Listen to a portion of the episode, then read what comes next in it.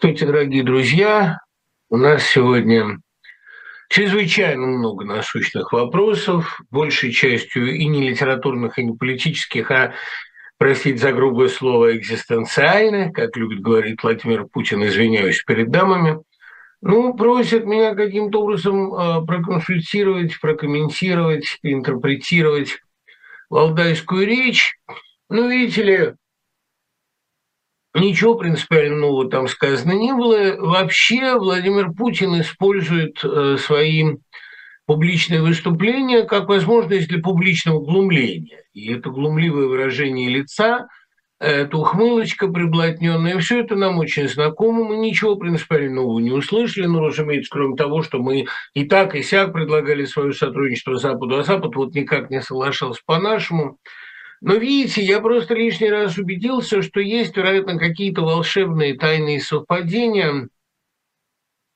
Это лишний раз как-то укрепляет меня в солипсизме. А типа не я ли программирую реальность? Но между теми докладами, которые у меня здесь происходят, и той реальностью, которая их иллюстрирует. Вот, например, не далее, как позавчера, я делал доклад о путинском мифе, об истоках путинского мифа. И там довольно много говорил о путинском отношении к Западу. Вот сегодня это на наших глазах лишний раз, так бы сказать, обрело плоть, воплотилось. Ведь вот как это выглядит. Понимаете, есть пять обязательных структурных элементов так называемого скаут-навел, романа разведчиков, который восходит, конечно, к мастеру и Маргарите, потому что Воланд – разведчик Бога на земле – а корень свой имеет в фаустианском мифе. Путин – это такой Мефистофель над Россией, а, точно так же, как, собственно, Мефистофель в «Докторе Фаустусе» уже воплощал собой фашизм и его практики, его соблазны, скажем так, его temptations, искушения. А вот эти пять структурных элементов – это а, разговор дьявола с Богом обязательный, в котором дьявол ну, как бы обосновывает правоту своей позиции, одновременно просится назад – это разговор дьявола с монахом, с пастором Шлагом, с отцом Кабани, с отцом Будахом. Ну, они как бы пытаются, а, так сказать, ну, ну, найти свою, или с Леви Матвеем у Воланда, обосновать зло, оправдать зло. Разговор а, с специалистом-технократом, которого намерен использовать, ну, условно говоря, Плейшнер или физик Рунги, который за кадром, а разговор э, с главным оппонентом, то есть я хорошее зло, а ты плохое зло, с Доном Рэба, с Мюллером. И финальный аккорд такого э, дьявольского плана – это разрушение мира. Потому что дьявол ни к чему, кроме разрушения мира, не стремится. И зло наскучило ему, he is bored, да, ему скучно всех утопить а, говорит Фауст Мефистофелю, и Мефистофель радостно кидается это исполнение. Не скучно без. А фаустианский миф всегда кончается скукой и разрушением мира. Как Румата обречен разрушить Арканар, потому что Арканар не соответствует его принципам. Как в конце рушится Берлин, в конце 17 а, мгновений весны, и как, собственно, а, Путин сейчас рушит и Россию, и мир, как ему кажется. Но вот отношение дьявола к Богу, оно именно и есть модель отношения Путина к Западу. Вы меня выгнали, вы меня не поняли, вы не захотели меня услышать, потому что я, я настоящий слуга Божий, я понимаю, как надо с этими людишками. За что же ты меня не сверг? Неужели только за гордыню? Ну все, я раскаялся, прими меня обратно. Это даже не обязательно раскаяние. Это вообще дьявол всегда сетует на свое одиночество. Вы помните, как Воланд говорит, один, один, я всегда один. Румати страшно одинок, Орканарь ужасно одинок, Штирлиц. Э, собственно, э, Путин сейчас исполняет арию Штирлица, тоску по раю, берег мой, покажись вдали, краешком тонкой лилии, возьми, возьми меня обратно. А тоска разведчика по родине – это всегда тоска дьявола по раю. Потому что ад – это не родина, это вотчина, но это рабочий кабинет. А ведь он был когда-то сопричастен божественным замыслам, он был одним из этих архангелов, из этих скучных ребят, которые вообще своей покорностью Богу уже надоели. Я, я нужен тебе, бунтарь. Вот эта тоска дьявола по раю, потерянный рай такой милитоновский, но при этом не Адам тоскует, по-настоящему тоскует сатана. Ведь он был когда-то туда вхож, понимаете? Более того, он был одним из. А вот теперь его не зринули. И он утверждает, что мы никогда не были враждебны к Европе, мы никогда не мешали Европе. Никогда не мешали Европе осуществлять ее гендерное многообразие. Мы не лезли в ее дела. Иными словами, если переводить на человеческий язык, мы не мешали вам осуществлять ваш закон. Почему же вы теперь мешаете нам осуществлять наше беззаконие? Почему вам не нравится, что у нас Навальный сидит еще в пыточных условиях? Ведь это наше внутреннее дело. Почему вам не нравится, что мы напали на Украину? Ведь это наше внутреннее дело. Поймите, это гражданская война. Мы ее создали, Россия ее создала, ее выписала, Украина построила Одессу. Как вы не понимаете, это наши заблудшие дети. Дайте же нам их сечь, пороть, сжечь, топить, там Красовские свои вносят коррективы.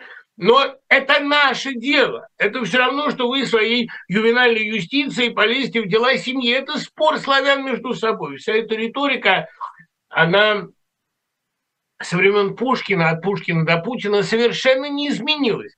Это спор славян между собой. Мы утрясем эти проблемы в конце концов. Ну мы же не мешаем вашим геям жениться. А что же вы нам мешаете жечь украинских детей? Вот так выглядит эта риторика его понимания он действительно считает, что это право наше, точно так же, как США, ну, имеет какую-то сферу влияния в Западной Европе. Конечно, мы это не одобряем, потому что из-за этого Западная Европа сейчас голодает и холодает, но бог с ним, пусть это будет ваша вотчина. А вы не лезьте в нашу. И это, кстати, формула «мы не лезем в ваши законы, а вы не лезьте в наши беззакония», она может быть предложена для учебников истории. Кстати, тут вопрос – согласен ли я, что эту речь будут читать и перечитывать, как сказал Песков. Не просто читать и перечитывать, Дмитрий Сергеевич, ее будут анализировать. Ее будут анализировать психиатры, ее будут читать и перечитывать во время трибуналов. А историки, судебные протоколы будут вмещать в себя эту речь. Эта речь будет широчайшим образом тиражироваться, не говоря уже, конечно, об ее лексике. Понимаете, у него осталось не так много наслаждений – но когда его слушают, когда венгерские корреспонденты спрашивают, простите, пожалуйста, а для посещения Одессы нужна украинская виза или уже русская? Это комплементарный такой вопрос от журналистов фамилии Штир. Я не думаю, что это была подколка. Я убежден, что это была такая форма лести. Он использует это как возможность безнаказанно глумиться с таким, ну, у каждого свое удовольствие. Понимаете, у меня вот удовольствие поговорить с моей аудиторией о культуре, а у него удовольствие анекдотец рассказать или сказать «сиди на попе ровно». Я не претендую на его удовольствие, как думаю, он не претендует на мои sinful pleasures. У него вот такое, такое сегодня наслаждение. Главное наслаждение – глумление. Как говорил Аркадий Беленков, когда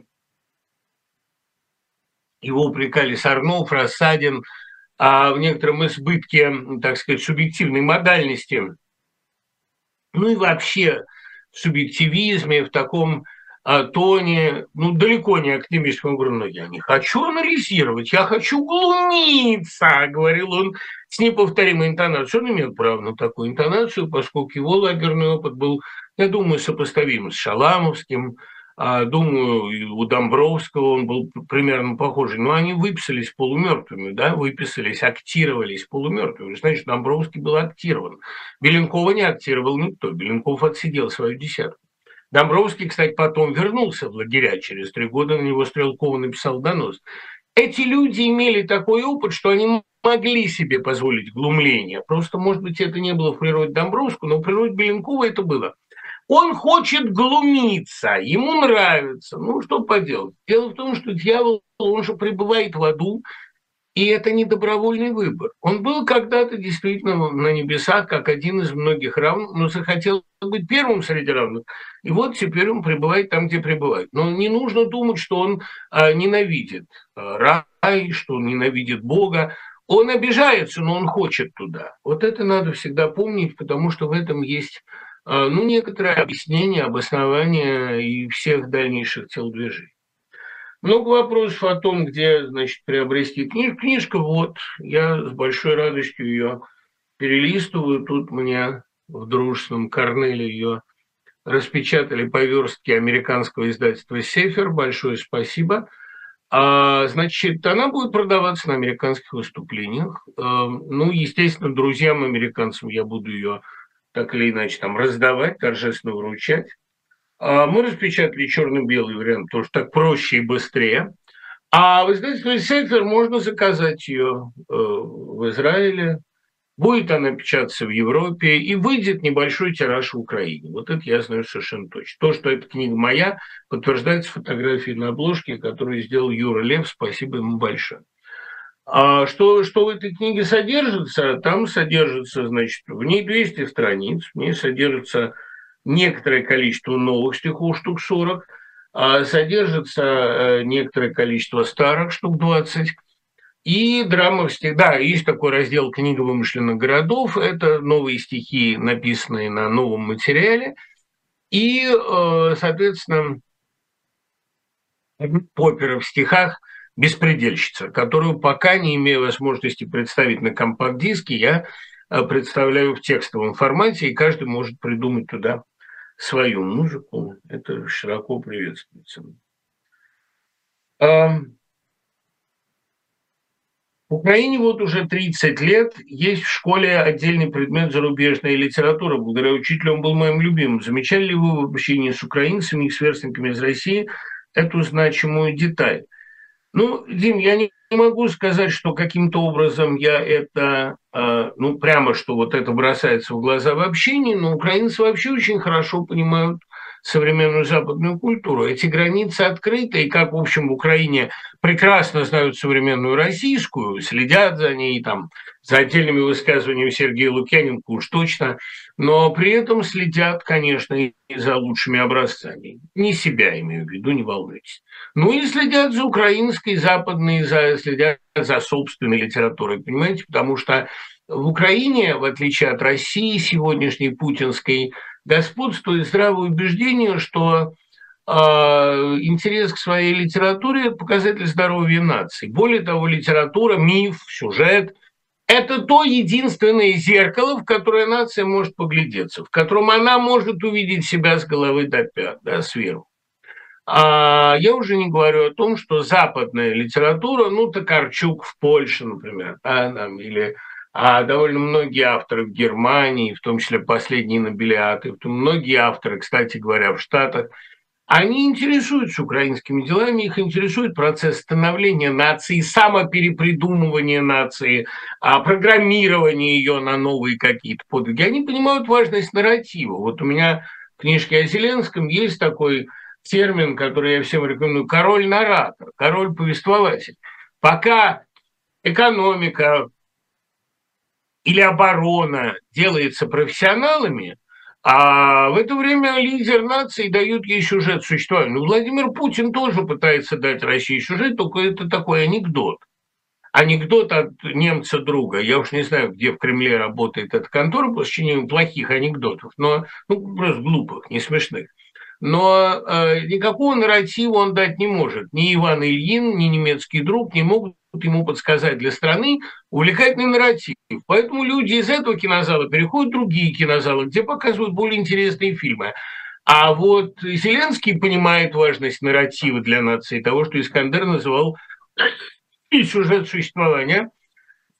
И этот сюжет существования переходит плавно а во внимание к таким фигурам, как Арестович, безусловно, очень важный повествователь, да, или Яковина, да мало ли, там есть люди, которые интересно разговаривают, да? или культурологи украинские современные, совершенно замечательно. Это все, в общем, внушает определенные надежды на повышение роли гуманитариев и в жизни нации, и в управлении государством. То, что Зеленский реабилитировал творческую интеллигенцию, потому что я абсолютно убежден, что на его месте практически любой профессиональный политик – вовремя оценил бы риски и сбежал, это как раз доказывает, что лучшим резервом нации является культура, ее золотой запас. И то, что Россия со своей культурой вот так обходится, одних запрещает, других выдавливает, третьих убирает с полок, Ну, это, в общем, плохой симптом. Я уже не говорю о том, что, кстати, такое отношение к культуре – это э, распространяется на оба лагеря, условно говоря. Не только на, допустим, условных врагов народа, иностранных агентов, но это распространяется и на своих, на Z-ораторов, на Z-адептов. Они поэтому-то все время и жалуются, что нам уделяют недостаточно внимания. Вот до сих пор Быкова с полок не убрали, он, как главный либерал, не пускает нас к нашему читателю. Они понимают, что их в грош не ставит российская власть. И она не нуждается в их поддержке, она не будет делать их министрами культуры. В качестве министра культуры у них бюрократесса а, абсолютно лишенная каких-либо нарративных потенций. Там э, нужны исполнители, а творцы там, помните, как креаторы, вава, креаторы, творцы мне тут нахер не нужны, цитирую, прошу прощения перед дамами, цитирую Пелевина. Это э, абсолютно нормальное явление. Не следует думать каким-то русским, э, российским авторам, что теперь их поднимут на знамя. Это тот самый вариант, когда ты думаешь, что тебя сделают министром культуры или, не дай бог, президентом, а получаешь ты пост завлита в третьеразрядном театре. И утираешься, потому что не нужна им культура никакая, ни критикующая, ни воспевающая. Они э, культуру действительно э, не сводят даже не до обслуги, а до подстилки. И это выгодно отличает Украину от э, нынешней России ваше отношение к книге Климова «Князь мира сего». Мало того, что глупость, но еще глупость очень плохо написана. Ну, очень плохо написана. Климов – это же, понимаете, такой а, конспиролог, антисемит, который никогда и не претендовал на то, чтобы к культуре принадлежать. Ну, если вам кажется, что весь вред от э, евреев, кстати говоря, любавические хасиды, они теперь опять заняли нишу врага, Аиф отличился – а, ну, что делать? Нормальная ситуация. А ИФ вообще, там какие-то такие темпы падения. Я очень редко читаю современную российскую прессу, но иногда мне присылают в вопросах какие-то примеры, и тогда приходится этим ознакомляться добросовестно. Но это, конечно, далеко зашло все, далеко. Недавно одна православная дама на мой вопрос, христиане или католики, ответила, конечно, нет. Ну, отвечу вам из Маяковского, надо иметь умных товарищей. А есть, конечно, огромное количество людей, которые вслед за Владимиром Путиным на Валдайском форуме считают, что э, истинное христианство несем миру мы. На самом деле то христианство, которое несет миру Россия, это такой военный культ, который наиболее наглядно воплощен э, в этом храме под Москвой, храме Минобороны грязно-зеленого цвета, где в качестве одной из важных реликвий хранится фуражка Гитлера. Они теперь, кстати, даже и не притворяются. Они теперь откровенно признаются в симпатиях к Рейху, но просто у Рейха не получилось, а у них есть ядерное оружие, и они думают, что у них получится. Нет, у них тоже не получится. Не кажется ли вам, что Роману Гончарову много общего сегодняшней России? Обломов – это российская власть, которая не хочет ничего менять. Штольц – это прогрессивный-агрессивный Запад – а Ольга Украина, которая Обломову предпочитает Штольца. Декстер – это очень, никнейм Декстер, это очень красивая версия, но дело в том, что Обломов, а он с нынешней Россией не имеет ничего общего. Нынешняя Россия – это как раз агрессор. Обломов уже это такое пассивное абсолютно явление, доброе. Понимаете, в конце романа, э, думая разоблачить Обломова и возвысить Штольца, Гончаров свою болезнь полюбил. Это явно прокрастинация. Кстати, я хочу сказать, что Гончаров от прокрастинации страдал сам жестоко. Почему Обрыв писался 20 лет, почему э, Обломов 10 лет писался. А, единственная быстро написанная книга – это «Фрегат Паллада», и то потому, что это дневник. А, например, э, даже «Обыкновенная история», маленький роман, занял 4 года. Тут в чем проблема? Я не против того, чтобы вещь писалась долго. Да, как любил повторять Шолохов, скоро робят, слепых родят. Но э, случай Гончарова как раз трагичен, потому что вещь успевала ему смертельно надоесть, и самое главное, э, утратить актуальность. Обрыв, когда он вышел в 80-е годы, воспринимался уже как полный анахронизм. А сам Гончаров, то, что он дожил до начала 90-х, он э, чувствовал себя как раз лишним абсолютно человеком, да, такой докучный гость и лишний чужой, как у Пушкина, средних поколений. А прокрастинация – это болезнь. Это не, нужно думать, что Обломов был ленив или что Обломова обломала жизнь, да, что и заложено в фамилии значимой всегда у Гончарова, а ну, он и сам такой гончар, такой подолгу вылепливающий на круге а, роман свой. На самом деле а, все эти значимые фамилии, типа Пенкина поверхностного, Судьбинского, который зависит от судьбы и случая, а, это все э, такой рудимент классицизма, ну, точно так же, как и сам Обломов, это знамение бесконечных обломов, а Штольц – это гордыня. Это все понятно, в переводе с немецкого, это все понятные вещи. Но то, что мы принимаем за обломовщину, то есть за лень, то есть за проявление субъективного нежелания работать, болезнь нарушение такое в лобных долях. Обломов и хотел бы работать, но не может. И у него а, не лень, а у него патологический страх перед любой деятельностью, перед нарушением статус-кво. И ситуация Обломова – это случаи клинические, а не социальные. Как, собственно, и Набоков говорил, что болезнь Раскольникова – болезнь психологическая, а не философская, не интеллектуальная. Ему надо, его надо не следователю показывать, а психиатру. Это довольно здравая мысль. Проблема в том, что роман Гончарова, он приходит в конце концов не просто к оправданию, а к идеализации Обломовой. И Штольц говорит Ольге, он сохранил свое хрустальное сердце. А мы понимаем, что Обломов, мы помним, умер от ожирения сердца. Тем самым мы как бы приходим к парадоксальному выводу, что жир – это лучшая среда для сохранения хрусталя, вот этой чистоты. Обломов э, как раз э, носитель нравственного начала. А Штольц что? Можно подумать, что Штольц победил э, Тарантьева и остальных, которые плели заговор свой мерзкий, что он победил его интеллектом, что ли? Да нет, он обратился к значительному лицу, и значительное лицо наорало на него и настучало сапогами. Блатом он это победил, да, простыми связями э, межструктурными, а вовсе никак не трудом и интеллектом. Поэтому какие-то разговоры о том, что э, значит, Штольц противопоставлен Обломову как деловой человек, он человек энергичный, но вовсе не деловой.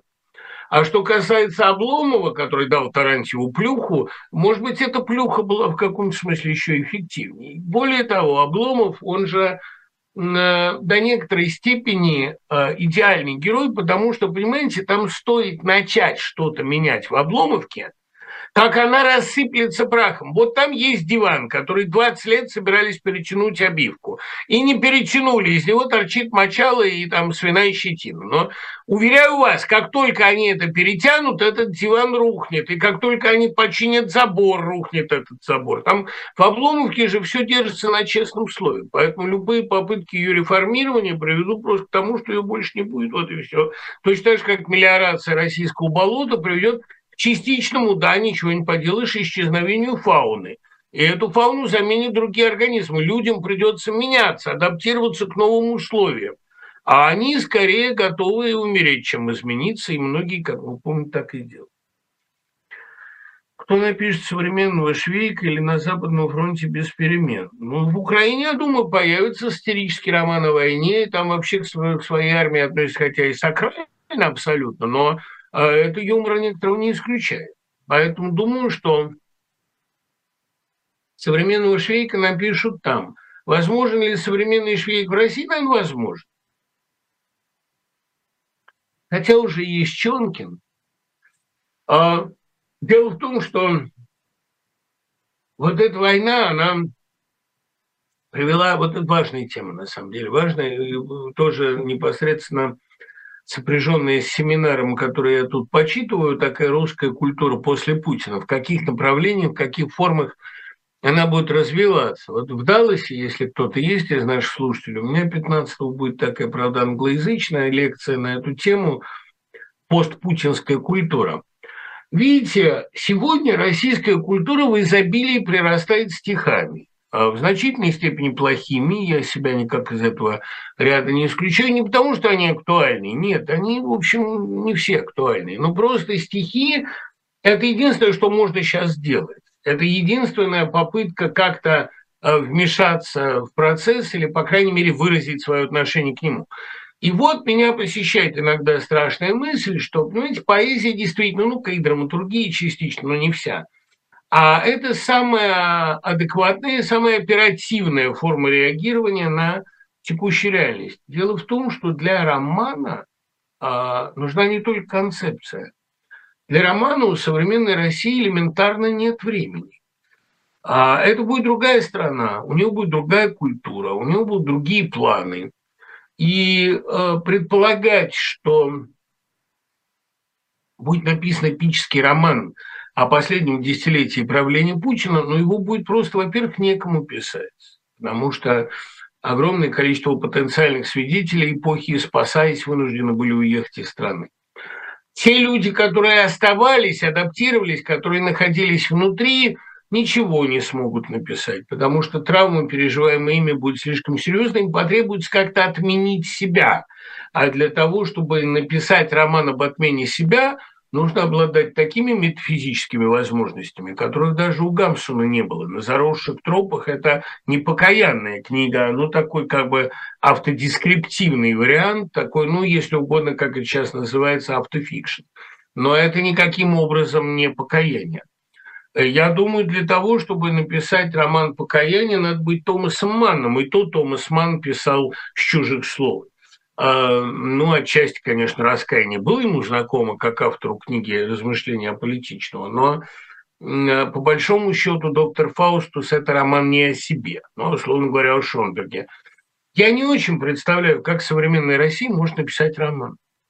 Для такого романа нужны, во-первых, будут какие-то другие условия. Страна останется в разрухе, и в разрухе интеллектуальной, философской, эмоциональной, ну и, кстати говоря, экономической. Поэтому невзирая на довольно скорый конец всего этого беспредела, э, я не очень себе представляю, кто сможет об этом написать. Потом же, понимаете, какая вещь. Очень многие люди в современной России жили в убеждении, что ничего ужасного не происходит, и что ужасным, трагическим, условно говоря, является их опыт, опыт каких-то хипстерских романов. Там я до сих пор помню аннотацию к фильму «Прогулка», когда было написано, что эти автор, герои этого фильма светло и мучительно живут в современном Петербурге. Ну а что там мучительного-то, простите, пожалуйста.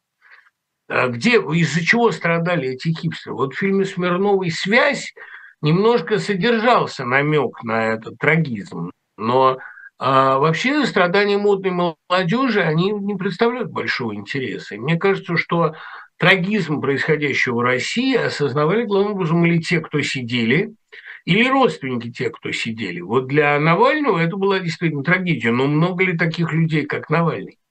Поэтому я не ожидаю какой-то масштабной рефлексии по поводу последних российских лет, и уж тем более хорошей прозы на эту тему. Ну, определенные надежды, конечно, у меня есть на блистательную, по местами великую прозу Дениса Драгунского, но думаю, что Драгунскому вряд ли захочется писать эпический роман о войне, это немного не его сфера. А вот, кстати, его автобиографию, его автофикшн я прочел бы, потому что в его романах и рассказах содержатся, ну, в автопортрете неизвестного, например, содержатся э, намеки и полунамеки на внутреннюю драму такого масштаба, на такие огромные страдания, на такое сопереживание, что напиши он правду о том, что он думает, это может оказаться действительно гениальным произведением. Я очень желаю ему долгих лет жизни для осуществления этого замысла. А я не могу пока сказать,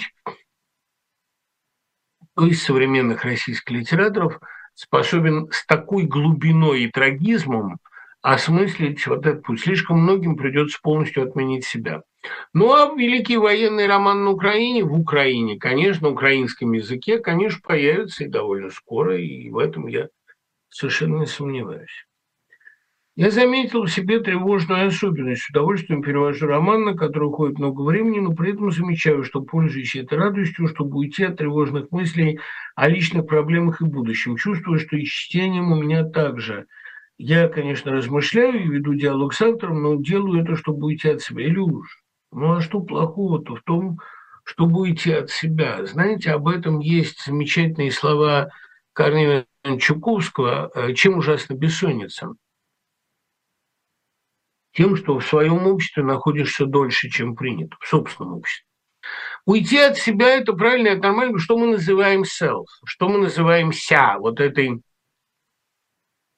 возвратной частицей. Понимаете, всякое свое «я», то есть набор своих комплексов, страхов личных, эм, личных привязанностей, и вин и тревог, ну, это грязь под ногтями. Она тоже ваша, она индивидуально ваша, лично. Спасибо вам огромное за кофейную чашку. Но это именно грязь под ногтями. Понимаете, это не а, то, что заслуживает внимания и интереса. Человеке интересно не то, что в нем индивидуально. Все индивидуальное в нем это а, набор воспоминаний да, личных. И это то, что умрет. Это, в общем, оболочка. Надо же расширять, размыкать эти границы ся, чтобы дорыться до бессмертной души. Это я всегда привожу этот пример. Там есть исповеди двух видов. Исповедь Августина и исповедь Руссо. Исповедь Руссо – это то, что во мне есть частного, то, чем я не похож на других людей. А исповедь Августина – это то, как я расчищаю человека в себе и, соответственно, Бога в себе. Ведь это же фраза Августина, правда, в интерпретации Кураева. «Господи, если бы я увидел себя, я бы увидел тебя». Иными словами, как сказано Августину, Господи, где мне было увидеть Тебя, когда я себя самого не видел? Можно это вот интерпретировать так. Такое это вообще для меня лучшая фраза во всей мировой литературе. Понимаете, расчистить себя, расчистить божественное в себе – это задача. А то, что мы называем собой в индивидуальном плане, в личном, ну, это какие-то, понимаете, какое-то грязное белье, какие-то личные комплексы и страхи. Я вообще а, ко всему личному self отношусь с достаточной степенью отвращения. Это не потому, что мне отвратительно, скажем, моя телесная оболочка или мои а, бывшие какие-то связи или мои воспоминания, которые в основном, конечно, мучительные. Нет, это, э, понимаете ли, то, что человеческая личность сама по себе, она очень ограничена. Ограничена э, своими возможностями, своим я, ограничена эгоизмом, понятным, неизбежным эгоцентризмом, ограниченным плотью и ее страхами и желаниями, далеко не всегда, кстати говоря, а, гуманными и привлекательными. Ну, то есть, грубо говоря, это а, ну, Владимира Леви в одной из книжек было такое полное брезгливости автоописание. А человек – это вот такой, или как брак сказано, да, земной брак, по-французски пословица – это обмен дурными настроениями днем и дурными запахами ночью. Для меня как раз интересен человек тем, что в нем есть надличного. И расчистка этого надличного, она гораздо интереснее, чем задача Руссо – высказать о себе все, вот оставить себя целиком. Да, в общем, как сказал а, Гор Вербинский – а наши ночные кошмары и наши отпечатки пальцев о нашей сущности ничего не говорят. Ну, то есть они говорят касательно, косвенно, но это все равно, что, понимаете, пытаться по обрезкам ногтей судить о человеке.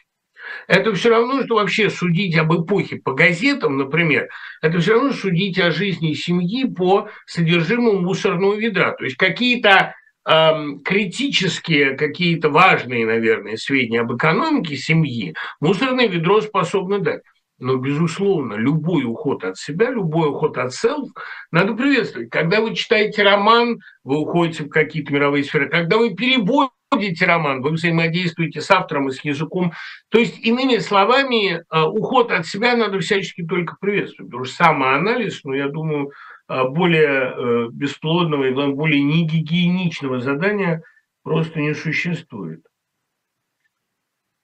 А, очень жду, когда вы прочитаете новые стихи на Красной площади. Я совершенно не убежден, что на Красной площади. Мне вполне хватит э, студии «Эхо», после того, как там будет произведен обряд э, очищения, экзорцизма и освящения. Это надо будет произвести, хотим мы того или нет, но это надо сделать. Леша, если вы меня сейчас слышите, пожалуйста, это запланируйте. Можно ли поговорить подробнее о русском альбоме БГ?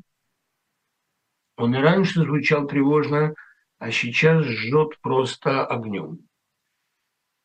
Надо понять, что вкладывает БГ в понятие «русское». Как мне представляется, это довольно конкретные вещи. Это как в древнерусской доске.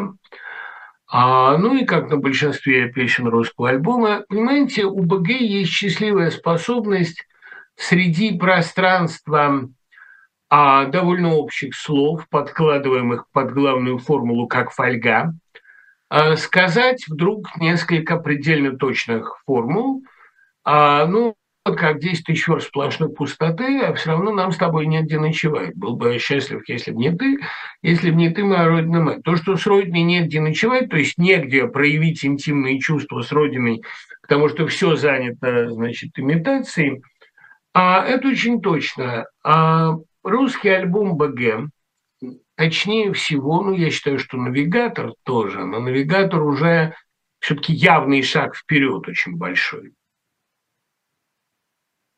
Русский альбом БГ фиксирует состояние 90-х как тревожной пустоты. Это даже не пустота, скажем, ценностная, аксиологическая, это не пустота на месте упраздненных ценностей, их и так всерьез никто не принимал. Но главное состояние русской души – это именно тревожная пустота, или, скажем так, тревога на пустом месте – тревога без повода. То есть понятно, что все идет не туда, но что именно идет не туда, понять невозможно. Именно поэтому, а, вот Пастернак говорит, очень многие люди духовно неразвитые все время слушают радио. А, и он говорит, и я, который сидит рядом и переводит э, Шекспира, и которому мешает это радио, я не имею права им сказать, чтобы они его выключили, потому что это не их вина, что они такие. Вот э, состояние тревожной пустоты – это и состояние русского осеннего пейзажа, который доминирует у БГ, э, ну, древнерусская тоска. Понимаете, когда огромное пустое пространство в чистом виде заполненное непривязанным беспокойством, непривязанной тревогой. Ну, а начать что-то делать, ну, бессмысленно, потому что, ну, хорошо, ты будешь это делать, у тебя придут и все отберут. И надо сказать, что э, русская власть, пожалуй, это ее главная задача, она любит поддерживать русского человека в этом состоянии тревожной пустоты, постоянного страха неизвестно чего. Чего боятся? Боятся, что придут, арестуют, тюрьму посадят, засадят, э, значит, куда-нибудь на край света, в места не столь отдаленные, заставят все время называть статью, а, там отдавать честь разнообразно, если в армии примут э, мобилизуют, да, или все время, значит, рассказывать, э, чем ты виновата, за что сидишь, да, и испытывать прессинг как от актива, так и от начальства. А все время страх, что посадят, все время страх, что разруха настанет и прекратится даже то жалкое споспешствование государства, та жалкая подачка, которую выдают в виде зарплаты или пенсии, и вот эта ноябрьская Россия, понимаете, эти облетевшие деревья, это гниющие листва, эти ноги и кусты, в которых что-то свищет. Вот это и есть пейзаж русской души, тревожный, все время тревожный. И состояние русского альбома – это состояние, условно говоря, а, чудовищной неопределенности. Кстати говоря, некоторая определенность появляется зимой, когда появляются волки и вороны. Я вообще считаю, что волки и вороны – это одна из самых точных песен БГ, потому что вся надежда на волков и ворон. А вороны, конечно, падальщики, но эту падаль кто-то должен расклевать. Волки, конечно, хищники, но хищники, по крайней мере, не врут, хищники не предадут. И вообще, когда надо упразднить как-то всю эту, грубо говоря, мерзость, тогда э, нам на помощь приходят волки и вороны. А ни, ни на кого больше здесь надеяться нельзя. Как ни странно, вот это ощущение пустоты и тревоги сближает БГ с главным мастером русского поэтического триллера Юрием Кузнецовым. Когда я помню, э, Наташа Ройсман, любимый мой редактор, попросила меня написать предисловие к сборнику БГ. Спасибо ей за эту задачу, потому что я впервые БГ прочел как поэта, абсолютно абстрагируясь от музыкального контекста, от интонации, от ритмов. Вот там я увидел какое-то волшебное сходство поэзии БГ. Часто ее называют светоносной, там доброй, но во всяком случае последний альбом, вот этот «Дом Господа», он как раз а, укрепляет, усиливает это ощущение тревожной пустоты, отвращения и разрушения. Хотя это сделано, конечно, на очень высоком техническом уровне. Там есть очень светлые песни, и у Бориса Борисовича есть очень светлые песни, как «Северный цвет».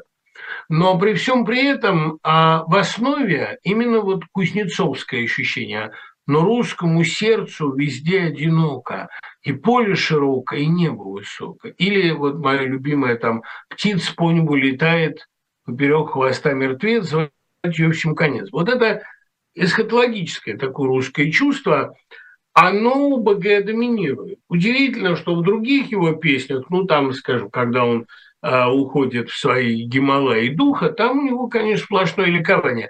Но здесь это ледяная пустыня, по которой кто-то ездит с голубым огоньком. Раньше у Победоносцева это была «Моя смерть ходит по ледяной пустыне, а теперь вот в интерпретации БГ «Моя смерть ездит в черной машине с голубым огоньком». Но ходит она по ледяной пустыне, черный ветер гудит под мостами, черной гарью покрыта земля. Незнакомые смотрят волками и воронами – и один из них может быть я. Ну, это все довольно естественная вещь. Вы часто говорите, что эта книга не была по-настоящему прочитана. Что вы имеете в виду? Ведь текст по-разному открывается в разных обстоятельствах. А я имею в виду тот феномен, который описан у Толкина как лунные буквы. Понимаете, лунные буквы читаются э, в определенной фазе Луны. В определенной фазе Луны, то есть в определенной стадии душевного раздрая или, наоборот, душевной гармонии, это открывается. Я думаю, что лучшие тексты всегда пишутся с опережением. Ну, конечно, Пушкин не был по-настоящему прочитан. Ну, конечно, не был по-настоящему прочитан, услышан Грибоед. Конечно, а, я думаю, что Кушнер 60-х годов, а уж Кушнер 70-х точно, прочитан и услышан не был, и точно Бродский не был интерпретирован, потому что адекватной критики просто не было. Были либо восторги иммигрантов, либо полное неведение народни. Ну, что там знали о его стихах? Кто мог сюда провести часть речи? В письмах что-то пересылали. Житинский говорил, что там иногда раз в год доходили два-три стихотворения Бродского в письмах. А так, конечно, книгу надо читать вовремя, когда автор попадает в нерв. И ничего нет дурного в том, чтобы попадать в нерв эпохи. Таким образом, можно вашу книгу купить в Европе. В Германии будут ее печатать, насколько мне известно. Ну, потом я поеду в Тбилиси и буду там э, в декабре несколько давать вечеров. Грузия как раз самое, что ни на есть Европа. И, и, наверное, рассылает в Европу издатель этой книги Виталий Кабаков. Какие-то экземпляры есть в Украине, уже есть. Там ее допечатали. Насчет допечаток в России я обещать не могу. Есть одно издательство, которое в общем, обещало сделать несколько десятков копий по верстке, опять-таки, присланной э, Кабаковым. Но хочу ли я так подставлять этих отважных людей? А мне не очень понятно. То есть я, вы понимаете, я страстно желал бы эту книгу распространить. И всем друзьям, которым она нужна сейчас, может быть, если она кому-то нужна, я готов бы ее подарить лично. Но готов ли я подставлять моих московских приятелей, которые готовы это растиражировать, я не уверен. Я э, собираюсь в Европе, а, довольно э, много выступать в феврале, там, марте, если мы все доживем. В Москве в том числе, я надеюсь. Тогда, наверное. Каким образом добро побеждает зло? Хороший вопрос. Как сказано у Гоголя, черт прежде всего дурак. И наша задача прежде всего его высмеять. Понимаете, зло, оно зло во всем. И в эстетике, и в этике, и в поэтике, и в чем хотите, в конкретике. Зло, оно всегда глуповато и недальновидно. Дело в том, что а, эффективность зла на коротких дистанциях, она обеспечена, ну что ли, внутренней готовностью человека к, к соблазну. соблазном быть плохим. Да? Фашизм – это один из главных соблазнов человека, отмена химеры совести, такая эякуляция Хайдом, выход Хайда, который приводит к некоторым эффектам наслаждения, оргиастического наслаждения, известного человечеству со времен Рима. Вот барахтаться в грязи и крови – это некоторое, некоторым образом привлекательно. И дьявол тоже привлекателен, и Путин для части Европы привлекателен не потому, что они там мерзнут. Они там мерзнут каждый год. Это 70-х годов мы рассказываем, как яркое солнце светит над Парижем, но не радует оно парижан. Это скорее, э, понимаете, такое ну, наслаждение быть плохим – почему э, Каин и Манфред вызывают такую любовь у обывателя. Они не пошли на поводу у Бога, ведь Бог – это так скучно. Ведь праведники – это так неинтересно. В раю климат, в аду общество. Понимаете? Так вот, э, зло привлекательно на коротких дистанциях. Но душа по природе христианка. Человек задуман так, что ему просто для выживания а необходимо быть приличным. Необходима солидарность, потому что иначе ты не выживешь. БГ любит повторять эту притчу, когда э, на вопрос о сути учения монах выводит учеников во двор, а зима, двор продуваем со всех сторон. А, ну, в чем же суть учения? Ну, обнимитесь, теплее будет. Понимаете, обнимитесь, согрейтесь. В этом и суть христианства, и суть любого религиозного учения. Дело религии же есть связь. Дело в том, что, к сожалению, а, привлекательность зла, она во многом а, базируется на таком ощущении, что зло – это нонконформизм. На самом деле ничего более конформного, чем мерзость, не бывает, потому что это минимум резистентности, минимум сопротивления. Быть мерзавцем очень легко и приятно, но недолго. Потом наступают последствия. Так что а добро, оно побеждает, во-первых, за счет человеческой природы, а во-вторых, за счет того, что зло, вот это надо подчеркнуть, зло всегда сжигает свой ресурс. Максимум того, к чему стремится маньяк, согласно характеристике Щеглова, а не Юрия Щеглова, а Льва Щеглова, сексопатолога, это всегда сексолога, точнее, это уничтожить себя. Это максимум того, что может сделать маньяк. Ну, это развивает там любимую мысль Щегловского друга Виллера о том, что человек стремится к максимальному действию. Зло стремится уничтожить себя, у него другого выбора нет. И точно так же, что делать изгнанному из рая сатане? Только уничтожить этот мир в порядке мести Господу. Но, знаете, бодливому сатане Бог рок-то не дает. Это такая довольно мудрая модификация пословицы, и мы часто это наблюдали. Как вы относитесь к стилизации под Бабеля в ранних песнях Розенбаума? А он вообще очень талантливо стилизовался, Розенбаум. Он замечательный стилизатор, тут никакого нет сомнений. Он может стилизоваться под авторскую песню, а он, ну, как бы было в его ранних текстах, он довольно изящно стилизуется под одесский фольклор, потом под патриотический фольклор. Он стилизатор. Я думаю, там внутри точно так же тревожная пустота, которая есть и вообще в русском искусстве, и в русской душе, а такой вакуум сосущий, сосущий зов ветра, который слышится и в главном русском ругательстве. Вот так уй, да, такой вызов ветра. Эм, как бы выдох ветра, если угодно. Эм, видите ли вы проблему в том, что нынешние дети и подростки совершенно вне культурного фона наших с вами поколений – в каждом тексте как минимум, как минимум на полстраницы трех-пяти слов они просто не знают, хотя для нас с вами это обычная лексика. Ну, это, наверное, нормально. Понимаете, все-таки обновление языка, ведь это обновление реальности. А много ли мы с вами знаем обо всех этих тиктоках? Это, наверное, у каждой среды должны быть свои пароли и свой аргот. Проблема только э, у каждого возраста. Естественно, уж возраста есть среда. Но важно еще то, важно еще то, что должны быть общие слова, пароли, принципы, правила. А помимо поверх индивидуального в человеке должно наличествовать общее. Иначе уничтожение я, вот, кстати, Илья, к вашему вопросу, мое я – это то, что умрет. А вот мое сверх-я, мое внутреннее я – это то, что бессмертно, это то, что во мне от Бога. Это палец в перчатке. А мое внешнее я – это перчатка, от которой надо легко отказываться, которую надо легко сбрасывать. Вот а хипстеры много заботятся о том, как они выглядят. Так это все перчатка. Понимаете, из этой перчатки палец рано или поздно вынут. Но если вам не нравится перчатка, говорите, что вы бибабо. Но из вас вынут Божью руку вот то, что у вас есть от Бога, это и надо расчищать.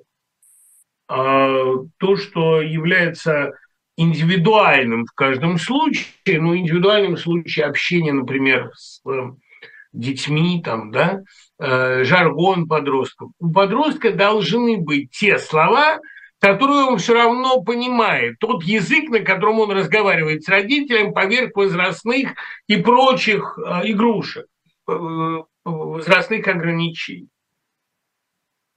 Это довольно важная штука, чтобы родителям и детям сохранялось о чем поговорить.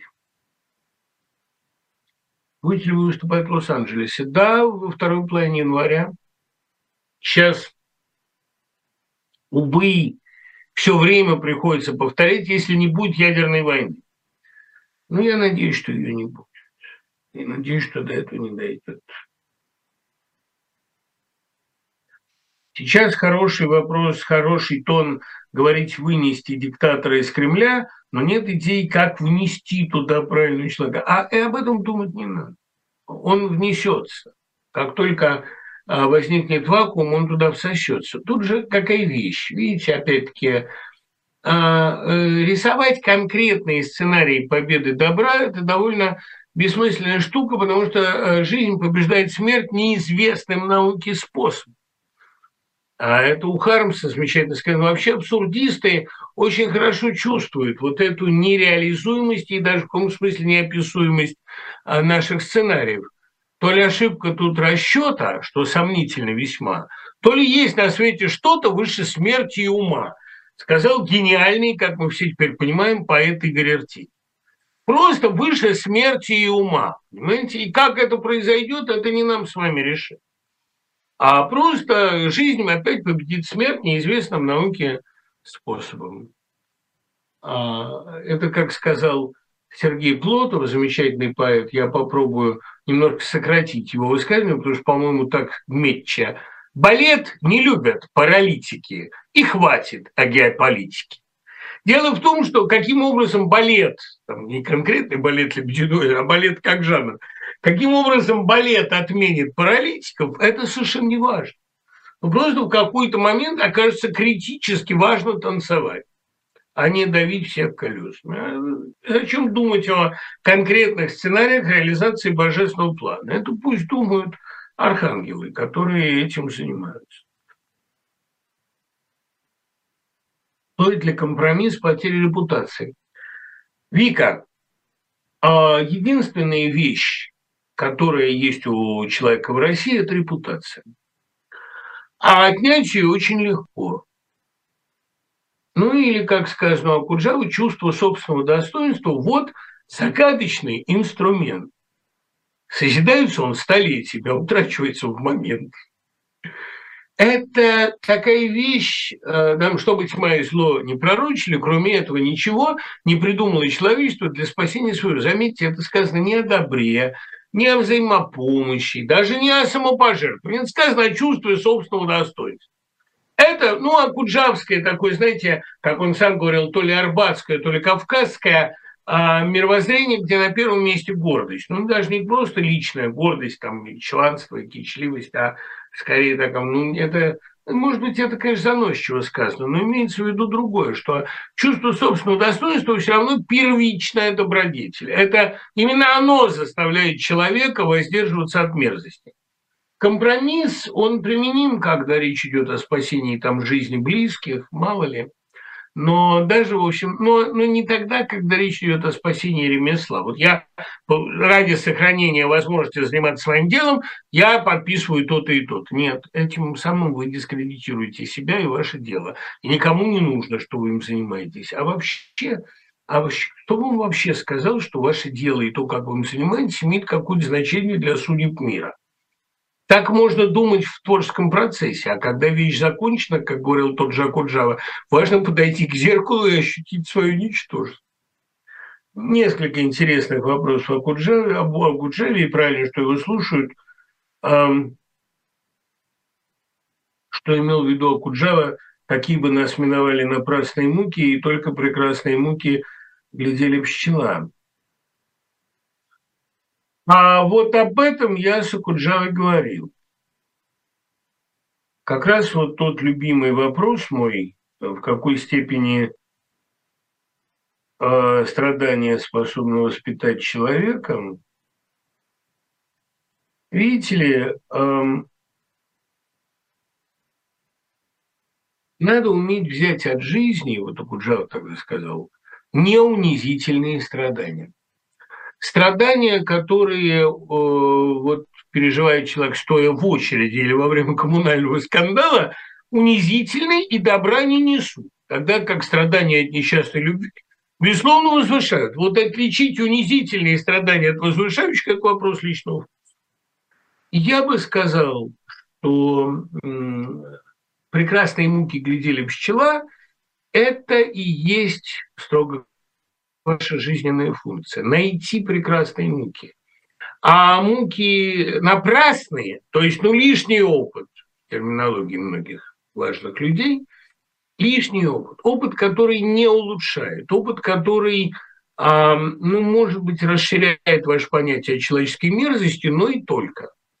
Поэтому я бы пред, предложил сосредоточиться на страданиях, да, безусловно, но о страданиях, вызванных, по крайней мере, серьезными какими-то эстетическими или нравственными поводами. Это довольно важная штука.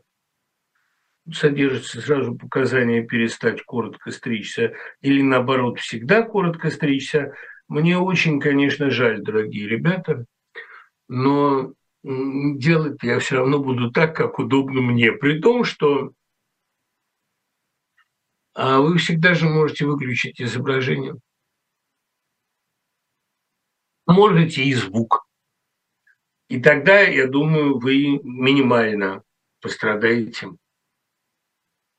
от этой программы. Сильно ли повлияли на Бабеля переводы французских авторов? Зачем переводы? Он в оригинале читал. Знаете, Бабель был хитрый. В отличие вот от того же Акуджавы, он все время путал следы. Вот Акуджава честно признавал, что у него повлияли фольклоры Киплинга. А, правда, про Блока умалчивал, но тоже Блока любил, влияние видно. А вот э, Бабель, он путал уже следы всегда. Правда, он признавался, что песня песней была его настольной книгой, а это к вопросу о том, какие библейские источники повлияли на Бабель. Тут он прямо абсолютно признается, что песня песней вдохновляла его в свое время не меньше, чем а, передовицы советских газет в первой конной Лютого. Но при этом, конечно, я возражаю тому идиоту, который значит, э, критиковал мою концепцию библейского влияния на Библию, говоря, Библия большая. А что из Библии на него? Бабеля надо читать, дурак ты. Там все написано, песни, песни. Так вот, э, как раз э, на Бабеля оригиналы французских авторов повлияли эти три автора, которых он называл, кстати, довольно откровенно. Первый, конечно, Мапасан, Второй, конечно, Флабер, вовремя поставленной точки. Я вообще думаю, что в плане экономного письма, немногословного, сухого, эм, отжатого многократно, конечно, Флабер номер один. А текст его номер один, конечно, простая душа. Вот ничего более человечного и при этом жестокого, я думаю, французская литература не производила. Я, я ее перечитываю все время. Ну, чему-то научиться, это очень полезно. Ну и Золя с французским натурализмом. Понимаете, сочетание библейского натурализма с французским и дало феномен прозы Бабеля. Но переводы ему больше не нужны, потому что Бабель э, с рождения владел, естественно, а ивритом языком Торы, но в наибольшей степени, я думаю, на него повлияла все-таки литература Золя а с ее абсолютно антипоэтичным, на первый взгляд, и глубоко поэтическим а, на второй – натурализм.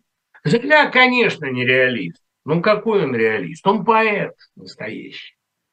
Я думаю, что вот эта плодородная грязь, плодородная почва тупика Святого Митра в карьере Ругунов, грязь, почва, вскормившая страсть Сильвера Имьеты, платоническую, а потом и не платоническую.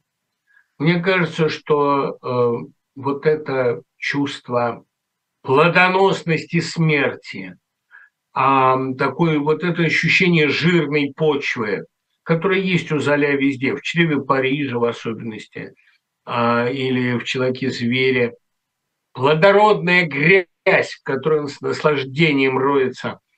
А, я думаю, что это на Бабеля повлияло в наибольшей степени. Вообще французский натурализм, представленный прежде всего, конечно, Золя, хотя некоторые адепты его а, появлялись и после, а думаю, что влияние Золя на Мапассана тоже было довольно велико, хотя влияние Тургенева, слава богу, больше. А я думаю, что из этой почвы французского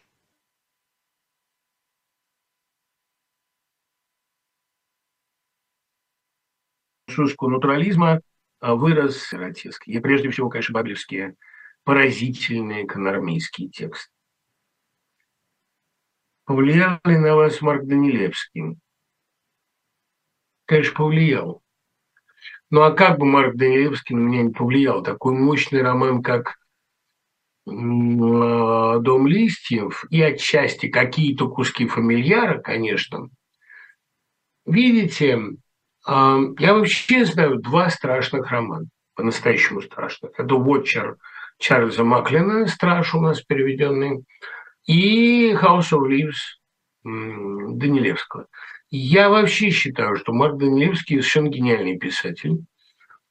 А, ну, на меня, конечно, и Кёрсберг очень сильно повлиял, потому что «Падший ангел» или вот «Сердце ангела» – это такой кладезь сюжетов, великолепно, детектив ищет сам себя, это красиво придумано.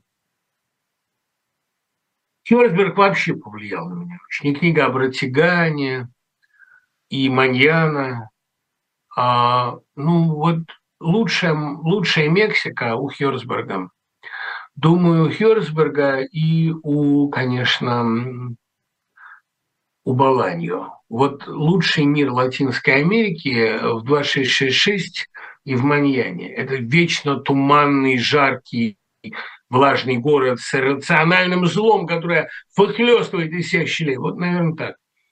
Но повлияли вот эти два романа. House of Leaves и, ну, в понимании страшно.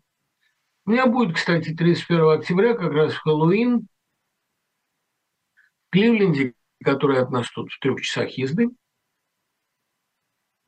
Такая лекция небольшая, гостевая для друзей, как раз о природе страшного. Вот там я буду говорить о некоторых открытиях в этой области последнего времени, ну, в частности, там у Сорокина это есть тоже, хотя Сорокин, конечно, как стилизатор лучше, чем как сюжетчик, но у него есть тонкое понимание ужасного, например, в «Белой лошади с черным глазом». Вот это он гениальный рассказ. Об этом мы, конечно, будем разговаривать. Но э, не просто Данилевский, а вообще сама идея книги, написанной необычным образом. Книги с типографскими играми или, как у Дуга Дорста в «Корабле Тизея», у Джей Джей Абрамса, это их совместное произведение, а, книга, где загадки всякие э, разгадываются только если вы прочтете шифры, расшифруете какие-то ребусы в романе, потому что не расшифровывая их, нельзя понять, про что книга. Вот в этом есть определенные, конечно, перспективы. Будут ли после этой войны в русской литературе с войны на Западном фронте без перемен и время жить и время умирать? Не будет. Уже сказал почему.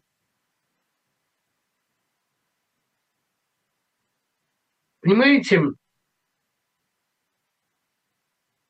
мне очень горькую вещь сейчас придется сказать. Ведь лучшие вещи Ремарка выношены в 20-е, а написаны в 30-е годы. То, что он писал после войны, «Искра жизни», например, посвященная памяти его гильотинированной сестры, Или, например, «Жизнь взаймы». Это же э, все потом написано, и это пожиже, чем его лучшие вещи. «Ночь в Лиссабоне» – лучший роман. Понимаете, это вот черный обелиск. Тут какая вещь? Вот тоже, понимаете, мне довольно трудно об этом говорить, потому что это требует признания и от меня некоторых вещей, которые, ну,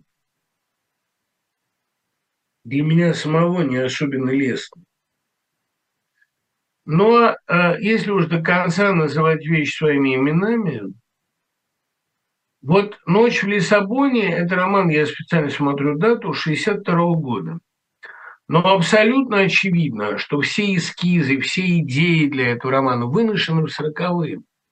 Когда он мечтал вернуться в Германию анонимно, когда он мечтал иммигрантом, но без имени, в маске, пройтись по а, когда-то родной стране, пройтись по родине. Мне кажется, что Ремарк писал после войны на еще военном запале, на военных идеях. Вместе с Германией, мне кажется, закончилась его, э, ну, собственная авторская жизнь. Ведь ни для кого не тайно, что Германия, о которой писали Манны, оба, все трое точнее, о которой писали Ремарк, Фаллада, это э, перестало существовать в 1945 году. И немецкая литература перестала существовать в том виде. Началась новая, другая. А, ну, условно говоря, Бёль, который все-таки, ну, пожиже, понимаете.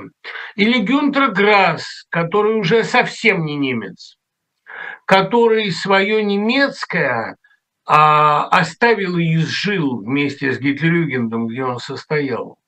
Ну, даже «Собачьи годы» уже совсем не немецкая книга. А, ну, какая-то другая, европейская, какая-то другая. Уже «Жестяной барабан» – это как бы автор рвет всем немецким, но это уже мертвая материя. А, нельзя безнаказанно пройти опыт фашизма. И все, что писал Ремарк после войны, было написано на военном или довоенном материале. Вот «Ночь в Лиссабоне» – это книга из 40 -го года о котором она и повествует. И она там осталась. И технически, и фактически, и сюжетно. А послевоенный ремарк – это уж такой же оксюмарон, как послевоенная Германия. У меня с Туровской был как раз вот этот разговор, что она говорит, нет, погибла часть Германии, но часть ее уцелела. Я, я согласен с Манном, который говорил, что нет хорошей и плохой Германии. Есть Германия в целом, которая переживает вот такой ужас и позор. Я сильно подозреваю, что то, что началось потом, то, что было осознано немецкой культурой, условно говоря, в 45-м и дошло до большинства в 60-х, э, я думаю, это уже, ну, друг, ну, это другое, это знак конца. Иногда нация может выздороветь от фашизма, а иногда она умирает вместе с фашизмом. Вот и все зависит сейчас от того, до какой степени Россия проникнута верой в идеалы Путина. Ну, идеалов Путина нет никаких, но проникнута верой в Путина. Я думаю, что в значительной степени. Хотя э, у меня сохраняется вера в инертность большинства. Но думаю, что это и даже и не инертность, а в значительной степени зараженность тем же злом.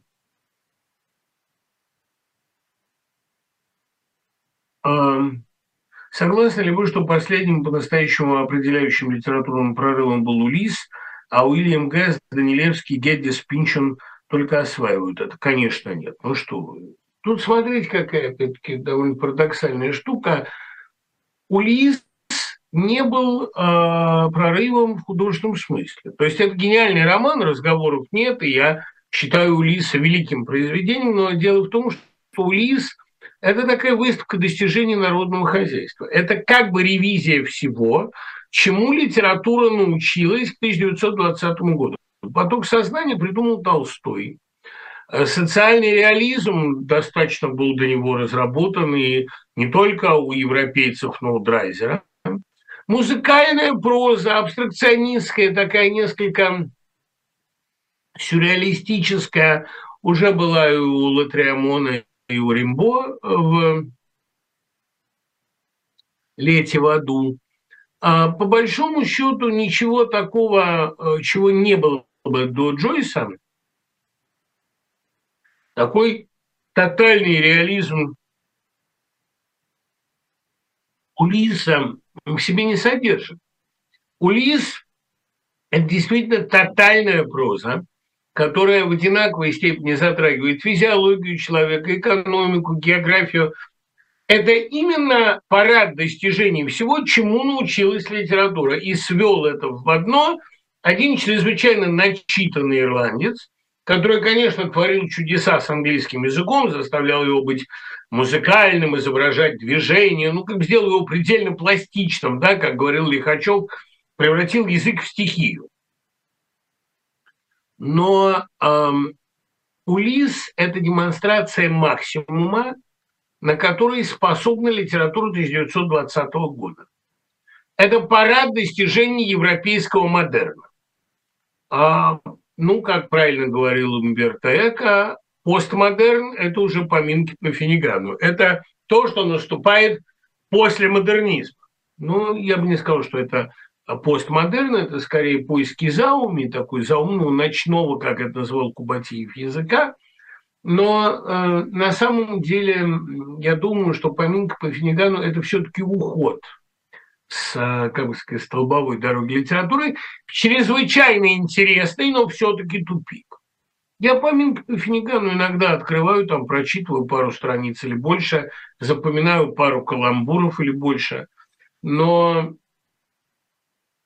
ну, как, например, там что-нибудь вроде, э, как у него там про Гляевец какой-то у него замечательный был каламбур, и про Дансикский коридор, да, Дансинг и Дансинг в одном условии у него были там прелестно объединены, много таких очаровательных штук.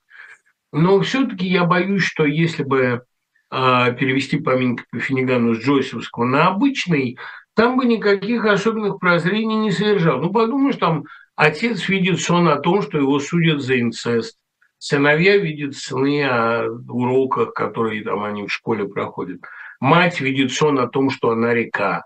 Я помню, нам э, как раз наш преподаватель, сейчас я забыл, э, и, кстати, об этом же говорила Гениева, которую я помню, Гениева, она приходила на журфак однажды, там у нее лекция была, она сказала, ну вот после внимательного, вдумчивого изучения поминок по Финигану, я могу сказать, что на уровне формальном это, конечно, грандиозный прорыв, но на уровне содержательном вот видит Бог, я не нахожу в поминках по Финигану ничего, чего бы не было у Джойса раньше. То есть если бы эту вещь перевести э, с языка бесконечных макронических каламбуров на э, язык повседневного общения, ну там не содержалось бы никаких открытий, потому что here comes everybody. Понимаете, потому что это тоже, как, как называется трактир, потому что это тот предел, к которому приходит каждый человек, такой риверран, да, вот река в своем вечном коловращении э, в этом уроборосовском построении романа. Но на самом деле я думаю, что после Джойса как раз прорывов было очень много. Я бы не сказал, что роман Гесса какой-то прорыв. Там «Туннель» – замечательная книга, но она, э, опять-таки, кроме мыслей об отвратительности человеческой природы и об универсальности фашизма, она никаких особенных-то открытий не содержит. Два главных открытия, которые были сделаны в литературе а, после Джойса, это, во-первых, автофикшн, который мне лично не представляется большим открытием, но, безусловно, это вывод автобиографизма или исповедальности на новый уровень. А самое главное открытие – это, конечно, э, э, новый журнализм, который благодаря Норману Мейлеру, например, песни палача «Executioner's Song», выскочил на какой совершенно новый уровень, небывалый. А самое, конечно, серьезное достижение там – это капоты. Это инкулблад. Я думаю, что а, величайшим ну, кризисом в истории литературы было ее в 60-е годы в Штатах раздвоение на два потока. Условно говоря, на чистую фэнтези, ну вот пределом чего является Джордж Мартин, и, условно говоря, на новый документализм. на новый журнализм. Не только благодаря Вульфу, но прежде всего благодаря а, Капоте и ну, в значительной степени современному американскому нонфикшну, который, ну вот что хотите, делайте гораздо интереснее фикшена. Я с большим любопытством прочел, скажем, новый роман Ирвинга, вот этот последний подъемник, 800 страниц. Но должен сказать, что а, расследование, вот оно у меня стоит, расследование Бекки Купер а, «Мы держим наших мертвых неподалеку», «We keep our dead», где там «We keep our dead close», историю расследования одного убийства а, студентки э, на 20 лет растянувшуюся. Мне было читать гораздо интереснее. Просто потому, что она там вовлекает в расследование огромное количество людей. Это интересные люди, интересные частные жизни. Но то, что такая документальная проза стала интереснее вымысла. Вообще эта диверсификация, она довольно любопытна. Ну и, конечно, эм, то, что фэнтези стало мейнстримом, это то, о чем никакой Джойс подумать бы не мог. Он никогда бы этого не принял всерьез. А в фэнтези появились свои выдающиеся достижения. Это стало литературой высокого класса. Появление такого писателя, как Стивен Кинг, например, а я думаю, что оно в Джойсовский ум вообще не входило. Он представить себе не мог, что серьезной станет страшная сказка. Кстати, тут вопрос о позднем Кинге, как я к нему отношусь, гораздо лучше, чем к среднему. Средний Кинг немножко пытался стать мейнстримом, ну, стать обычным писателем, писать без фантастических привлечений. Мне кажется, начиная с «Ревайвал», он выдает чистую гочку. И это было, понимаете, возрастное, потому что ужас старости, а старость это, цитирую Друбич, совсем не для слабаков, ужас старости, он начал его давить. Тут вот, вот какая интересная, кстати, мысль. Сейчас я об этом задумался. Понимаете, ведь действительно, когда человечество научилось жить дольше, когда способность сохранять душевное и умственное здоровье после 80 появилась, а у интеллектуалов она была всегда, потому что интеллектуал тренирует мозг, не дает ему а, возможности сбежать в деменцию, появились новые шедевры, шедевры старческой литературы. Вот я как-то Кушнер, помните, я бестактный же вообще человек, я его поздравляю с 82-летием. Я ему написал, что ну вот теперь вы заглянете дальше, чем Толстой. Вот вы писали там, Шекспир не доглядел, не разглядел Толстой, а все, что видели, то знала баба Фёкла. Вот вы теперь можете заглянуть дальше, дальше Толстого. Интересно, что вы напишете. И вот поразительно что, например, только что вышедшая новая книга Кушнера, из нее мне постоянно присылают новые стихи, да и сама эта книга уже очень доступна. Это книга гениальных стихов, поразительных. В них есть то, что я назвал бы старческой беспечностью. Кушнер вообще не стар в том смысле, в каком обычно приходит там старческая примиренность или морализаторство. Новый Кушнер совсем не морализатор, не моралист а как-то в нем появилась совершенно молодая отвязанность, безбашенность. Ему теперь совершенно все равно, что о нем подумают. Он стал писать, кстати говоря, гораздо точнее по рифме. А, исчезли эти всегда меня несколько раздражавшие приблизительные рифмы. А, ну, у него, слава богу, ассонансов-то никогда не было, всегда по-питерски четок. И появилась такая какая-то хрустальная ясность, прямота высказывания и такой несколько черный, мрачный, холодный юмор. Вот свежий Кушнер, что это действительно Кушнер очень свежий, новые стихи, появившиеся в журнальных подборках в этом году, это такая степень отвязанности. И вот, кстати говоря, поздний Кинг, а Кинг уже тут грянуло 75 лет, мы его поздравляли в сентябре, в нашей программе. У Кинга а, появилась, ну что ли, новая депрессивность. Он перестал стесняться. Раньше он всегда, сочиняя свои мрачные финалы, старался, ну, как-то утешить. Ну, есть хэппи-энд в «Shining е», есть хэппи-энд, какой-то намек хотя бы там в «Розе» э, или в «Rose Madder», или, например, в «Ки-Уэсте». Но новый Кинг вот начиная с Revival а, это Кинг совсем готический. Жизнь – это полоска света между двумя мраками, и участь человека крайне печальна. Вот Fairy Tale симптоматично, что новый роман Кинга и новый фильм Сакурова называются «Сказка». Но нас действительно ждет сказка. Они очень точно попали в нерв оба. Но этот роман Кинга при всей своей формальной, так сказать, доброте и светоносности, он такой грустный, такой пронзительно грустный, не унылый, а он полон такой тоски. Вот это, знаете, важно. Старческой тоски, которая не пытается прикинуться оптимизмом. И вот я верю очень в литературу старости, в литературу, которая наступает за страхом, в литературу, которая, когда ты уже можешь себе позволить все, что можешь себе позволить.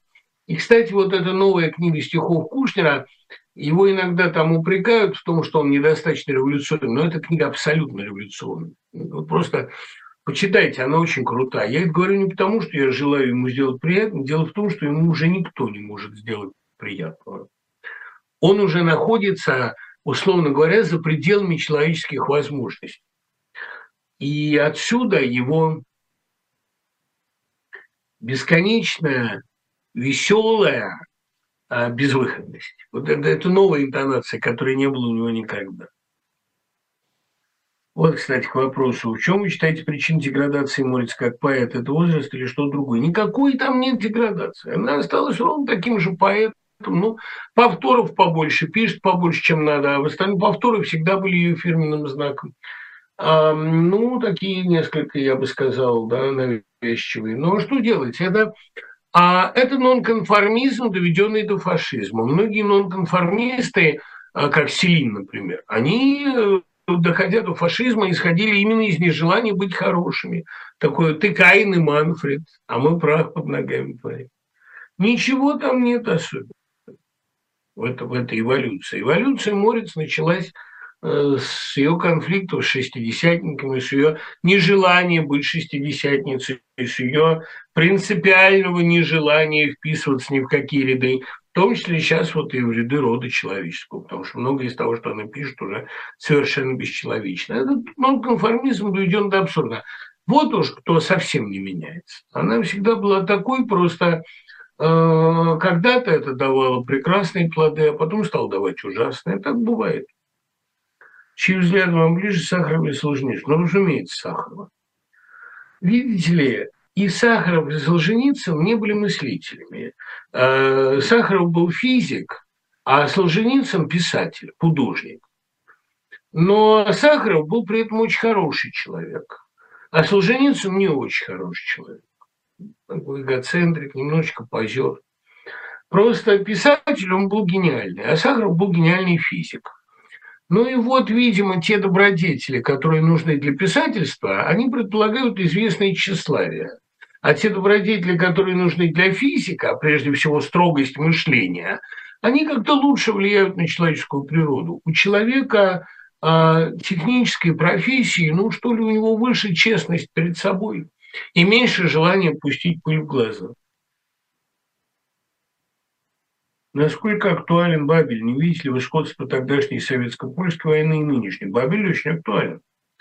Буча, Ирпень, все эти названия уже звучали, они на карте истыканы флажками, грубо говоря. А, но не снят ни один из конфликтов, о которых говорил Бабель, потому что Бабель говорит о самом главном конфликте. А первый – это конфликт человека, культуры и массы. Вымаливаю судьбы простейшее умение убить человека. Пожалуйста. Об этом подробно Эткин в листе, о конфликте слабого человека культурой с толпой. Ну и второй конфликт, вы понимаете, братцы, от этого уже никуда не денешься, от еврейской темы, потому что 20 век был веком Холокоста. Он был веком, конечно, многих ужасных событий. Мы от этого никуда не денемся. Но он был веком Холокоста. А, и, наверное, главное, что было в 20 веке, это Вторая мировая война. А русская революция – это лишь, ну, как бы пролегомены к этой войне, к окончательному расколу человечества. От этого раскола мы никуда не денемся, и он, наверное, и будет главной темой романов о русско-украинской войне. Нужен раскол. Когда Путин говорит, что это война гражданская, он проговаривается о важном. Это война внутричеловеческая, это война э, э, архаистов с модернистов. В этом смысле она, безусловно, гражданская, и все мы принадлежим к роду человеческому, все войны гражданские, границы условные. Это война, условно говоря, новых людей со старыми. Просто раньше мне казалось, что новые люди разучатся быть невидимыми для старых. Вот этой идеей был вдохновлен, скажем, там важный эпизод в Остромове, где э, Даня научился быть невидимым для пролетариата. Но это невозможно. И это не, не, не вина пролетариата и не заслуга Дани, но просто вампир может существовать только за счет свежей крови. Убиваться мы не будем. Вот это показала эта война. А то, что эта война шла довольно давно, в этом актуальность Бабеля, потому что э, еврей вынужденный носитель модернизма, еврей в России, он поставлен в такие обстоятельства а остальные вынужденные носители консервации, консерватизма. Именно поэтому я не называю это конфликтом, скажем, а, биологическим или конфликтом национальным. Это, прежде всего, конечно, социальный конфликт. Еврей был поставлен в России в такие условия, что обречен был вот существовать совершенно отдельно. И русский антисемитизм – это вопрос, который возникает всегда, от которого мы не убежим никуда. Точно так же, как и вообще ксенофобия, наверное, это не более чем псевдоним внутренних разломов. Эти разломы существуют. Сейчас вся Россия, а вся страна, благодаря Путину, взяла сторону такого ультраконсерватизма. Поэтому они так ополчаются на гей-браки, на гендерные там, э, различия, на десяток полов. Это у Путина просто навязчивая какая-то тема. Ну, потому что для них это носитель модернити. Да, Россия – это страна антимодерна, как и называется новая книга Эткинда. Лишний раз аплодирую его умению попадать в нее. Какие фильмы необходимо прочитать и посмотреть совсем маленькими детьми? Какие книги? Знаете, вот я не могу рекомендовать фильмы, хотя, конечно, союз мультфильма Миядзаки – это безусловная классика в диапазоне там от Нарштейна до каких-то, э, ну, там, до более свежих аниме мне совершенно неведомых. А, наверное, надо любой ценой смотреть хорошие авангардные мультики, которые, впрочем, опять-таки, на, каждый вкус.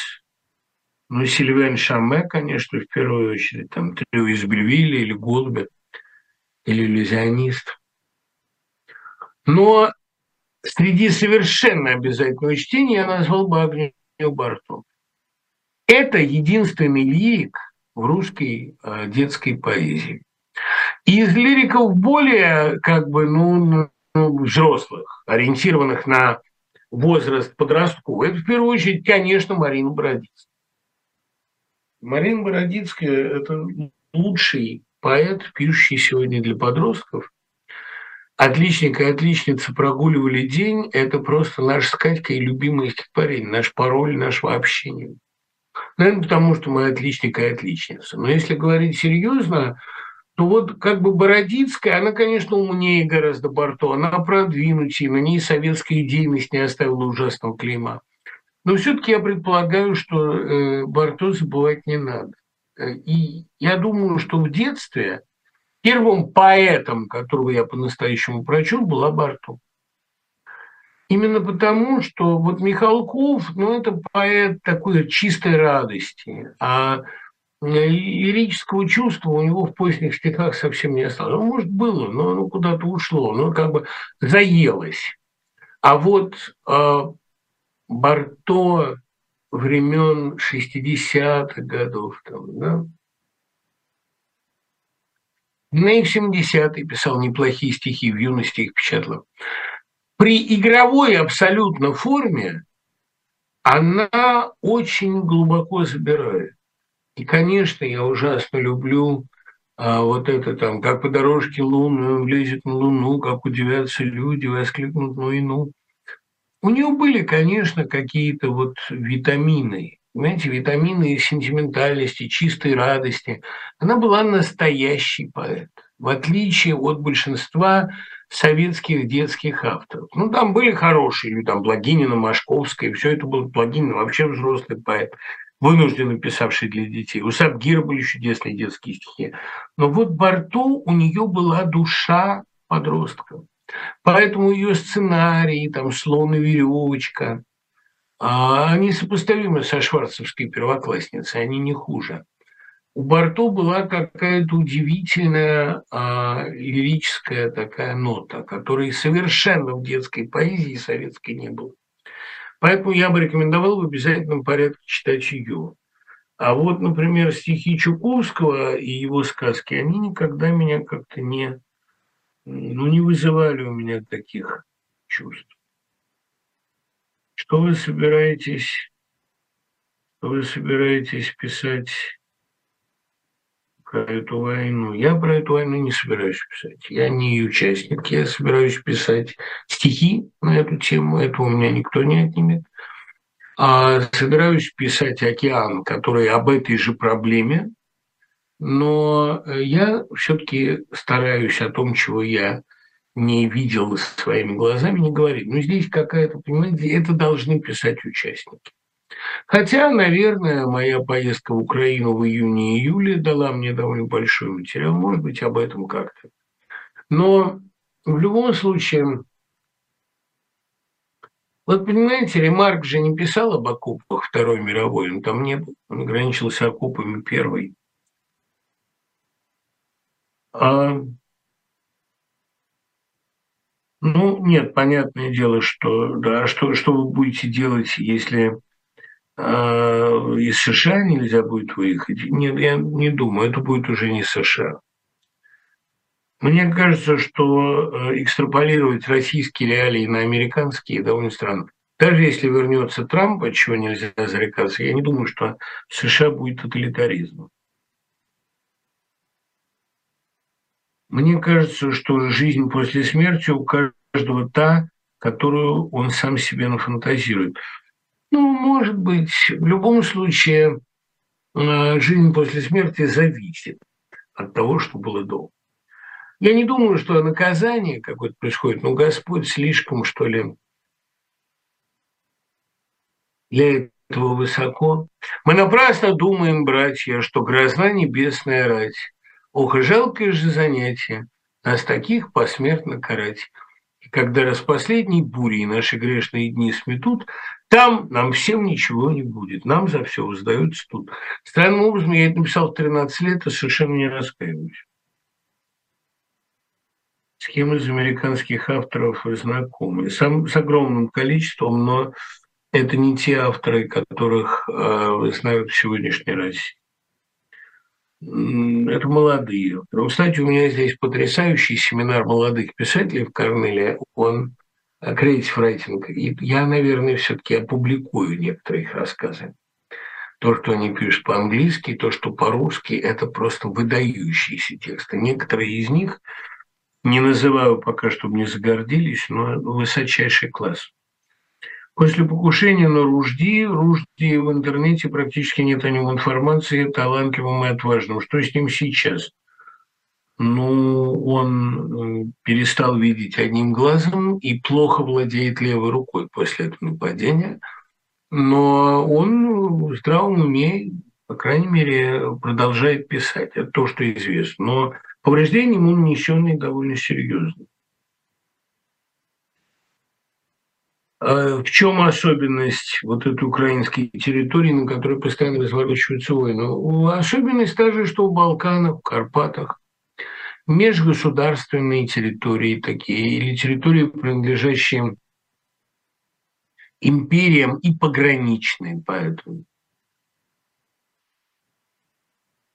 В слове Трансильвания главное – это транс. Не вхождение в транс, а межеумочное, промежуточное, межконтинентальное положение. Ну, отсюда же Турция, Стамбул, город на двух континентах, евразийский. Всегда на границах цивилизации существуют такие вещи. И Украина, которая существует в перекрестии нескольких разных цивилизаций, и сама порождает собственную цивилизацию, именно такую всеобъемлющую, пограничную. Это, естественно, точки стыка, точки конфликта. Это всегда так будет. Я подозреваю, что кое-кто из украинцев в этих моих словах увидит имперскость. Кстати, в том, что быть империей нет абсолютно ничего хорошего. Империя, империя – страна для дураков, как сказано у Бродского. Империя, к сожалению, это такое а довольно мощное континентальное образование, континентальная плита, которая сдвигается крайне трудно. Есть огромные преимущества в том, чтобы быть вот этим живым, а вечно а, тлеющим очагом конфликта. И поэтому Украина, Западная Украина, Польша, Карпаты, Балканы – это вечные, как и Ближний Восток, конечно. Это вечные очаги, вечные семена – неизменных конфликтов трагических. Можно ли сказать, что Гоголь создал петербургский миф, а Бабель его разоблачил, если вспоминать петербургский дневник или рассказ «Битые»? Разоблачил его не Бабель. Но тут опять-таки, понимаете, когда мы говорим о разоблачении петербургского мифа, ну, скажем, в романе «Белого Петербурга», надо все время помнить, надо подчеркивать, что этот миф разоблачают приезжие. Э, Пабель, одессит, Куприн, написавший «Черный туман», э, вообще из нравчата и, и значительную часть жизни э, одессит, значительную часть жизни москвич. А «Черный туман» очень антипетербургская вещь. Или, например,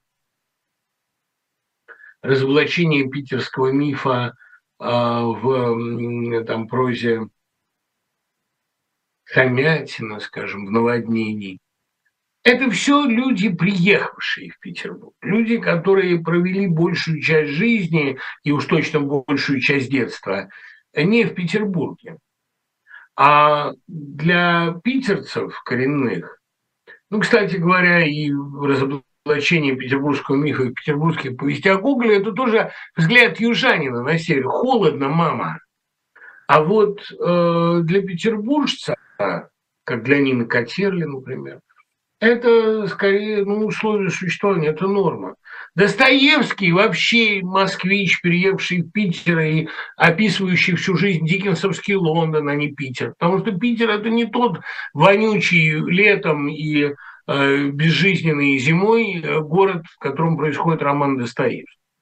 Петербург – это совсем светлый, торжественный, рекреационный, рабочий, а какой-то удивительно прозрачный город, в котором и погода по большей части довольно приличная, а не та хмарь, которую они все описывают. Ну, сыро, конечно, но это же не душа Петербурга. Я подозреваю, что отношение Бабеля к Петербургу и даже вообще в значительной степени отношение Бабеля к Москве – это отношение южанина.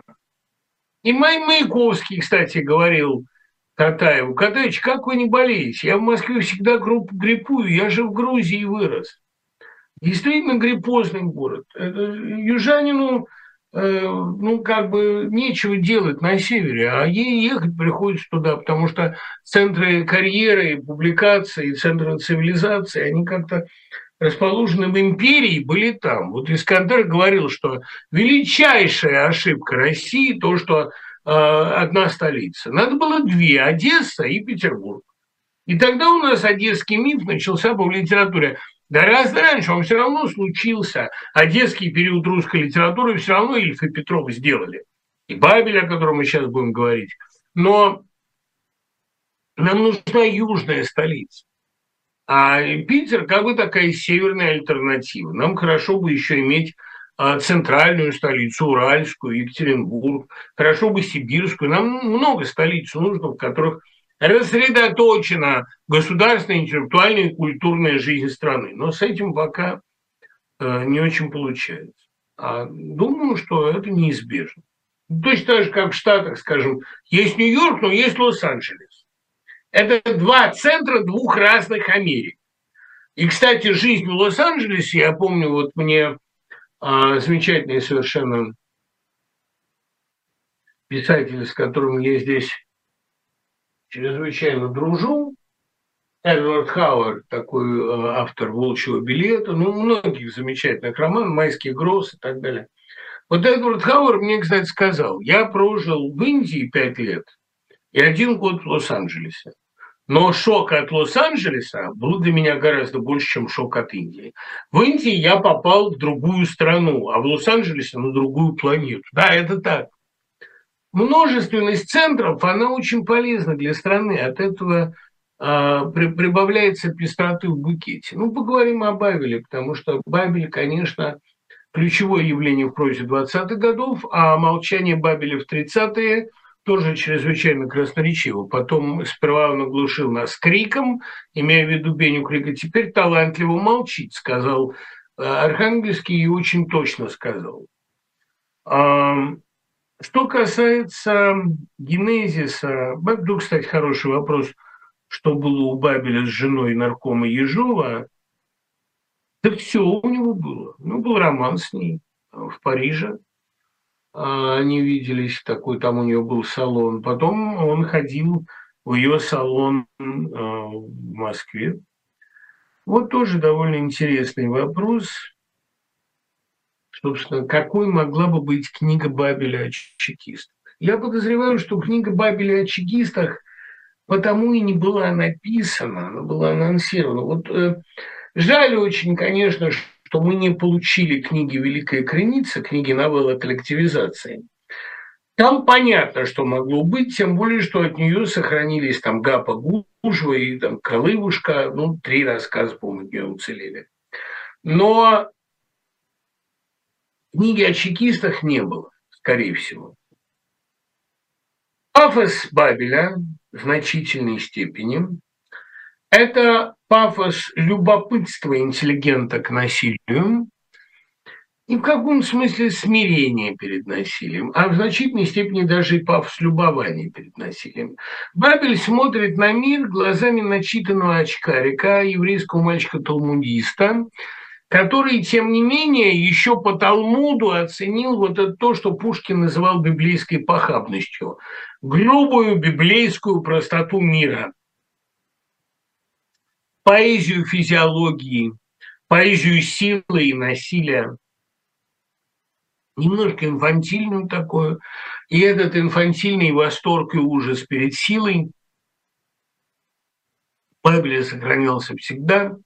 Отсюда его любовь к одесским бандитам и даже к одесским бендюжникам.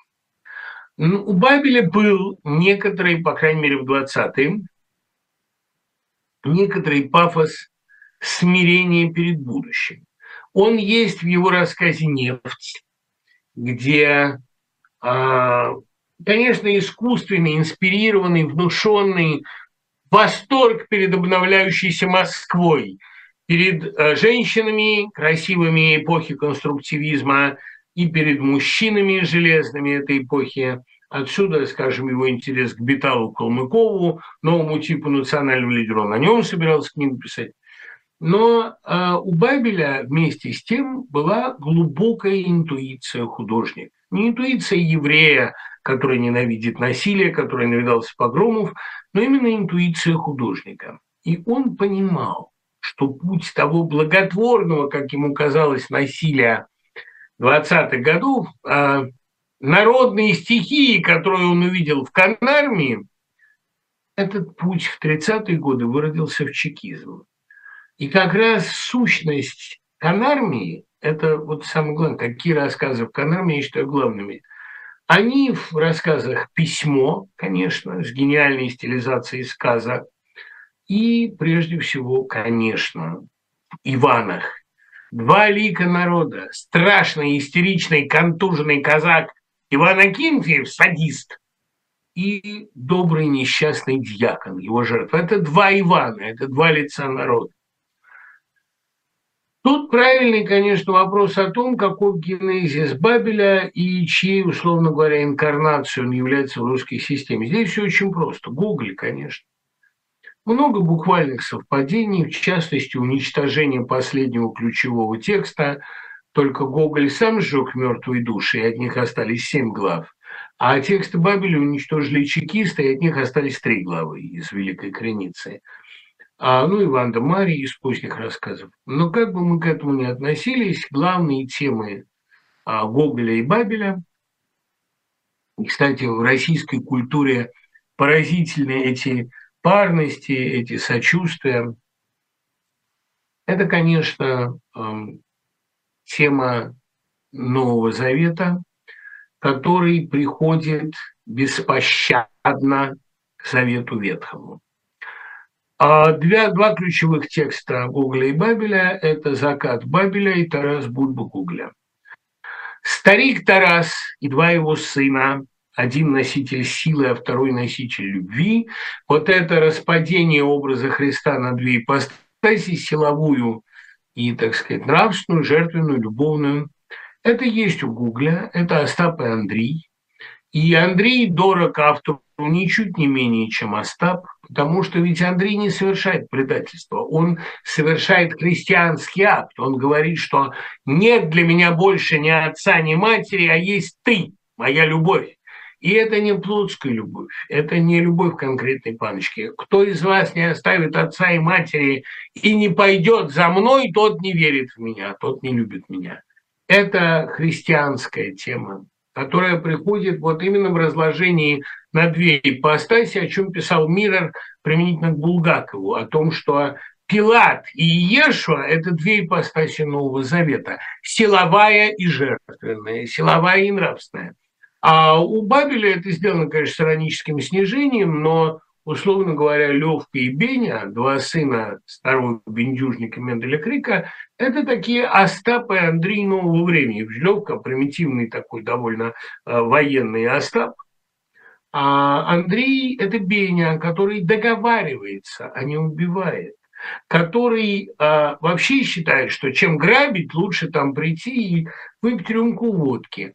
И, конечно, это обреченность Бени и Левки – это и есть обреченность детей модерна в мире торжествующей архаики. Ведь, понимаете, а, до известной степени Библия, особенно Новый Завет, это история сына убийства.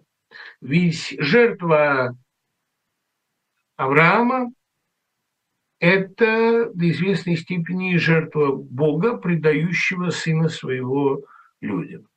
А Мендель Крик, по сути дела, самоубийца. Помните, там же они, когда дерутся, а Левка кричит, он меня под живот бил, сволочь. Он убил бы, конечно. Это потому, что это прошлое, которое не желает давать дорогу будущему. Вот это и есть главная тема Бабеля. Это тема интернационала добрых людей, которые приходят на смену жестоковыйному и ветхозаветному прошлому.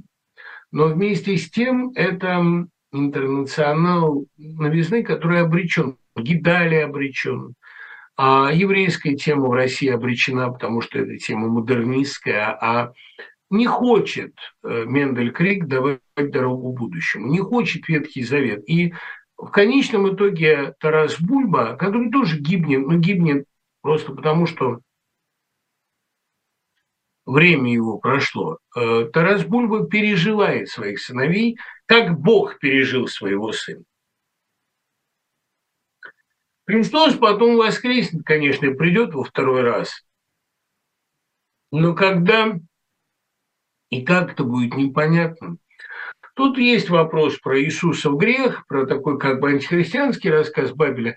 Но дело в том, что в целом-то Павс Бабеля, он все равно христианский. Это есть и в поцелуе, и не потому, что Бабель, э, вообще говоря, иудей, христианство не понимал. Наоборот, Бабель иудей, который ушел от иудаизма, вышел оттуда, который понял ограниченность иудаизма. Просто в мире торжествует иудаизм. Ветхий Завет все равно торжествует. Новый, который по объему количественно гораздо меньше, новый остался, вот, наверное, Евангелие самая непрочитанная книга в истории, потому что те чувства, те эмоции, которые владеют евангелистами, которые несет Христос, это не эмоции большинства, они, в общем, для немногих. И то разделение человечества на незначительный процент новых людей и огромное большинство старых, это и есть главный конфликт. Который привнесло Евангелие. А Евангелие – это неизбежный этап в эволюции человечества. Но вот весь вопрос в том, и в наше время, как раз мы это переживаем, что Евангелие же не побеждает. Евангелие прокламировано, да, но оно не победило. Оно, ну, Христос, он э, не победил. Он воскрес, но это не победа. И вот это и есть главная тема Бабеля – победа архаики.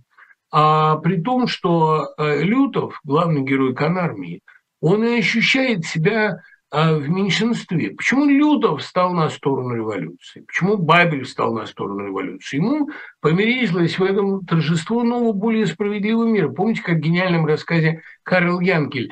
«Ты будешь счастливее меня, Карл Янкель. Не может быть, чтобы ты не был счастливее меня!» Вот этот мучительный вопль к младенцу. Не может быть, чтобы ты не был счастливее меня. Вот к ребенку. Но проблема в том, что по всей вероятности, не будет. Проблема в том, что и Канармия с ее демонстративной жестокостью, и одесские рассказы с гибелью Фройма Грача, и с гибелью Бенни Крика в сценарии, а, и судьба самой Одессы, которая была таким выплеском счастья в империи, но, скорее всего, обречена тоже. Это и есть бабелевская тема, бабелевская трагедия. Он, конечно, и любуется ветхозаветным миром и ужасается ему. Трагедия Бабеля – это трагедия обреченного модерна, обреченной революции. К этому нечего было добавить. Если бы он писал о чекистах, то это было бы, наверное, вроде Фроема Грача, о людях, которые ему представлялись, может быть, субъективно очень благородными, а на самом деле были животными, страшными животными, истребляющими все, до чего они могут дотянуться. Почему он ходил в салон к Хаютиной, жене Ежова? Он объяснял, любопытно. Он вообще всегда был там, как правильно совершенно пишет Воронский, где кровь, слезы и сперма. Он был там, где, по-моему, это Воронский я не писал, да. Он там, где происходит, эм, э, ну, самое страстное, самое конфликтное.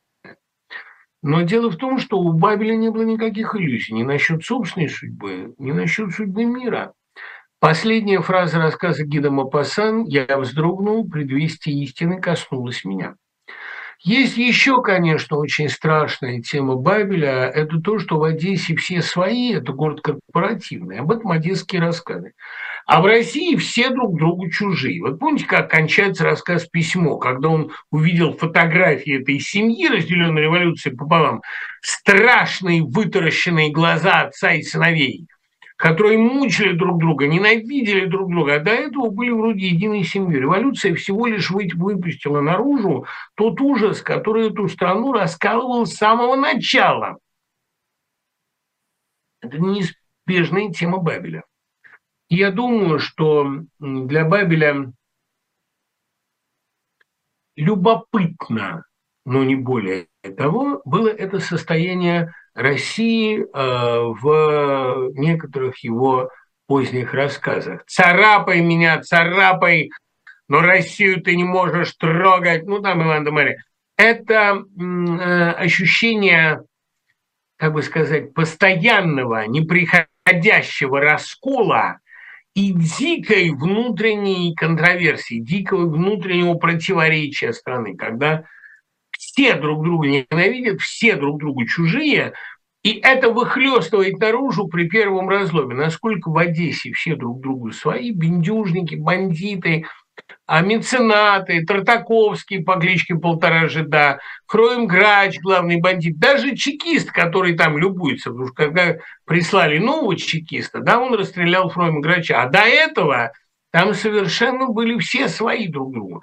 Но пришла вот эта страшная чужая сила. Я думаю, что ощущение русской безвыходной тоски, изливаемой водкой, и русского постоянного внутреннего раздрая, оно и было главной темой Бабеля. Э, и не случайно он говорил, ну что бы стоило, ошибаются все, даже Бог, тетя Песя, что стоило бы ему поделить евреев, поселить евреев в Швейцарии, где теплый климат и сплошные озера. А вот он поселил здесь. И Бабель, видимо, решил для себя, что раз уж его поселили в эту удивительную среду, то ему надо ее прожить до конца, и, по крайней мере, оставить ее самый точный портрет. Я думаю, что Бабель действительно крупнейший русский прозаик, первым осознавший эти роковые разломы. Ну и, конечно, под занавес программы я не, не могу не поблагодарить всех, кто поздравляет меня с днем рождения сына. Шервуду 30-го исполнится два года. Он уже довольно много разговаривает, а, играет на разных музыкальных инструментах, активно познает мир, атлетически лазает по детским площадкам и такие как раз рассчитанным на атлетов, и отличается поразительной доброжелательностью, которая, впрочем, отличает почему-то и большинство американцев. Внешне это вежливость, а внутренне это какая-то онтологическая благорасположенность. Ну и всем, кто поздравил Шервуденка, и всем, кто поздравил нас, Катя, с его днем рождения, и всем, кто вообще про него помнит и просит его чаще показывать, я бы сейчас его охотно показал, но он на детской площадке. Я э, очень вас благодарю за это, ребят, потому что все равно мы-то с вами уж точно едины, и мы одна семья. Спасибо, услышимся через неделю.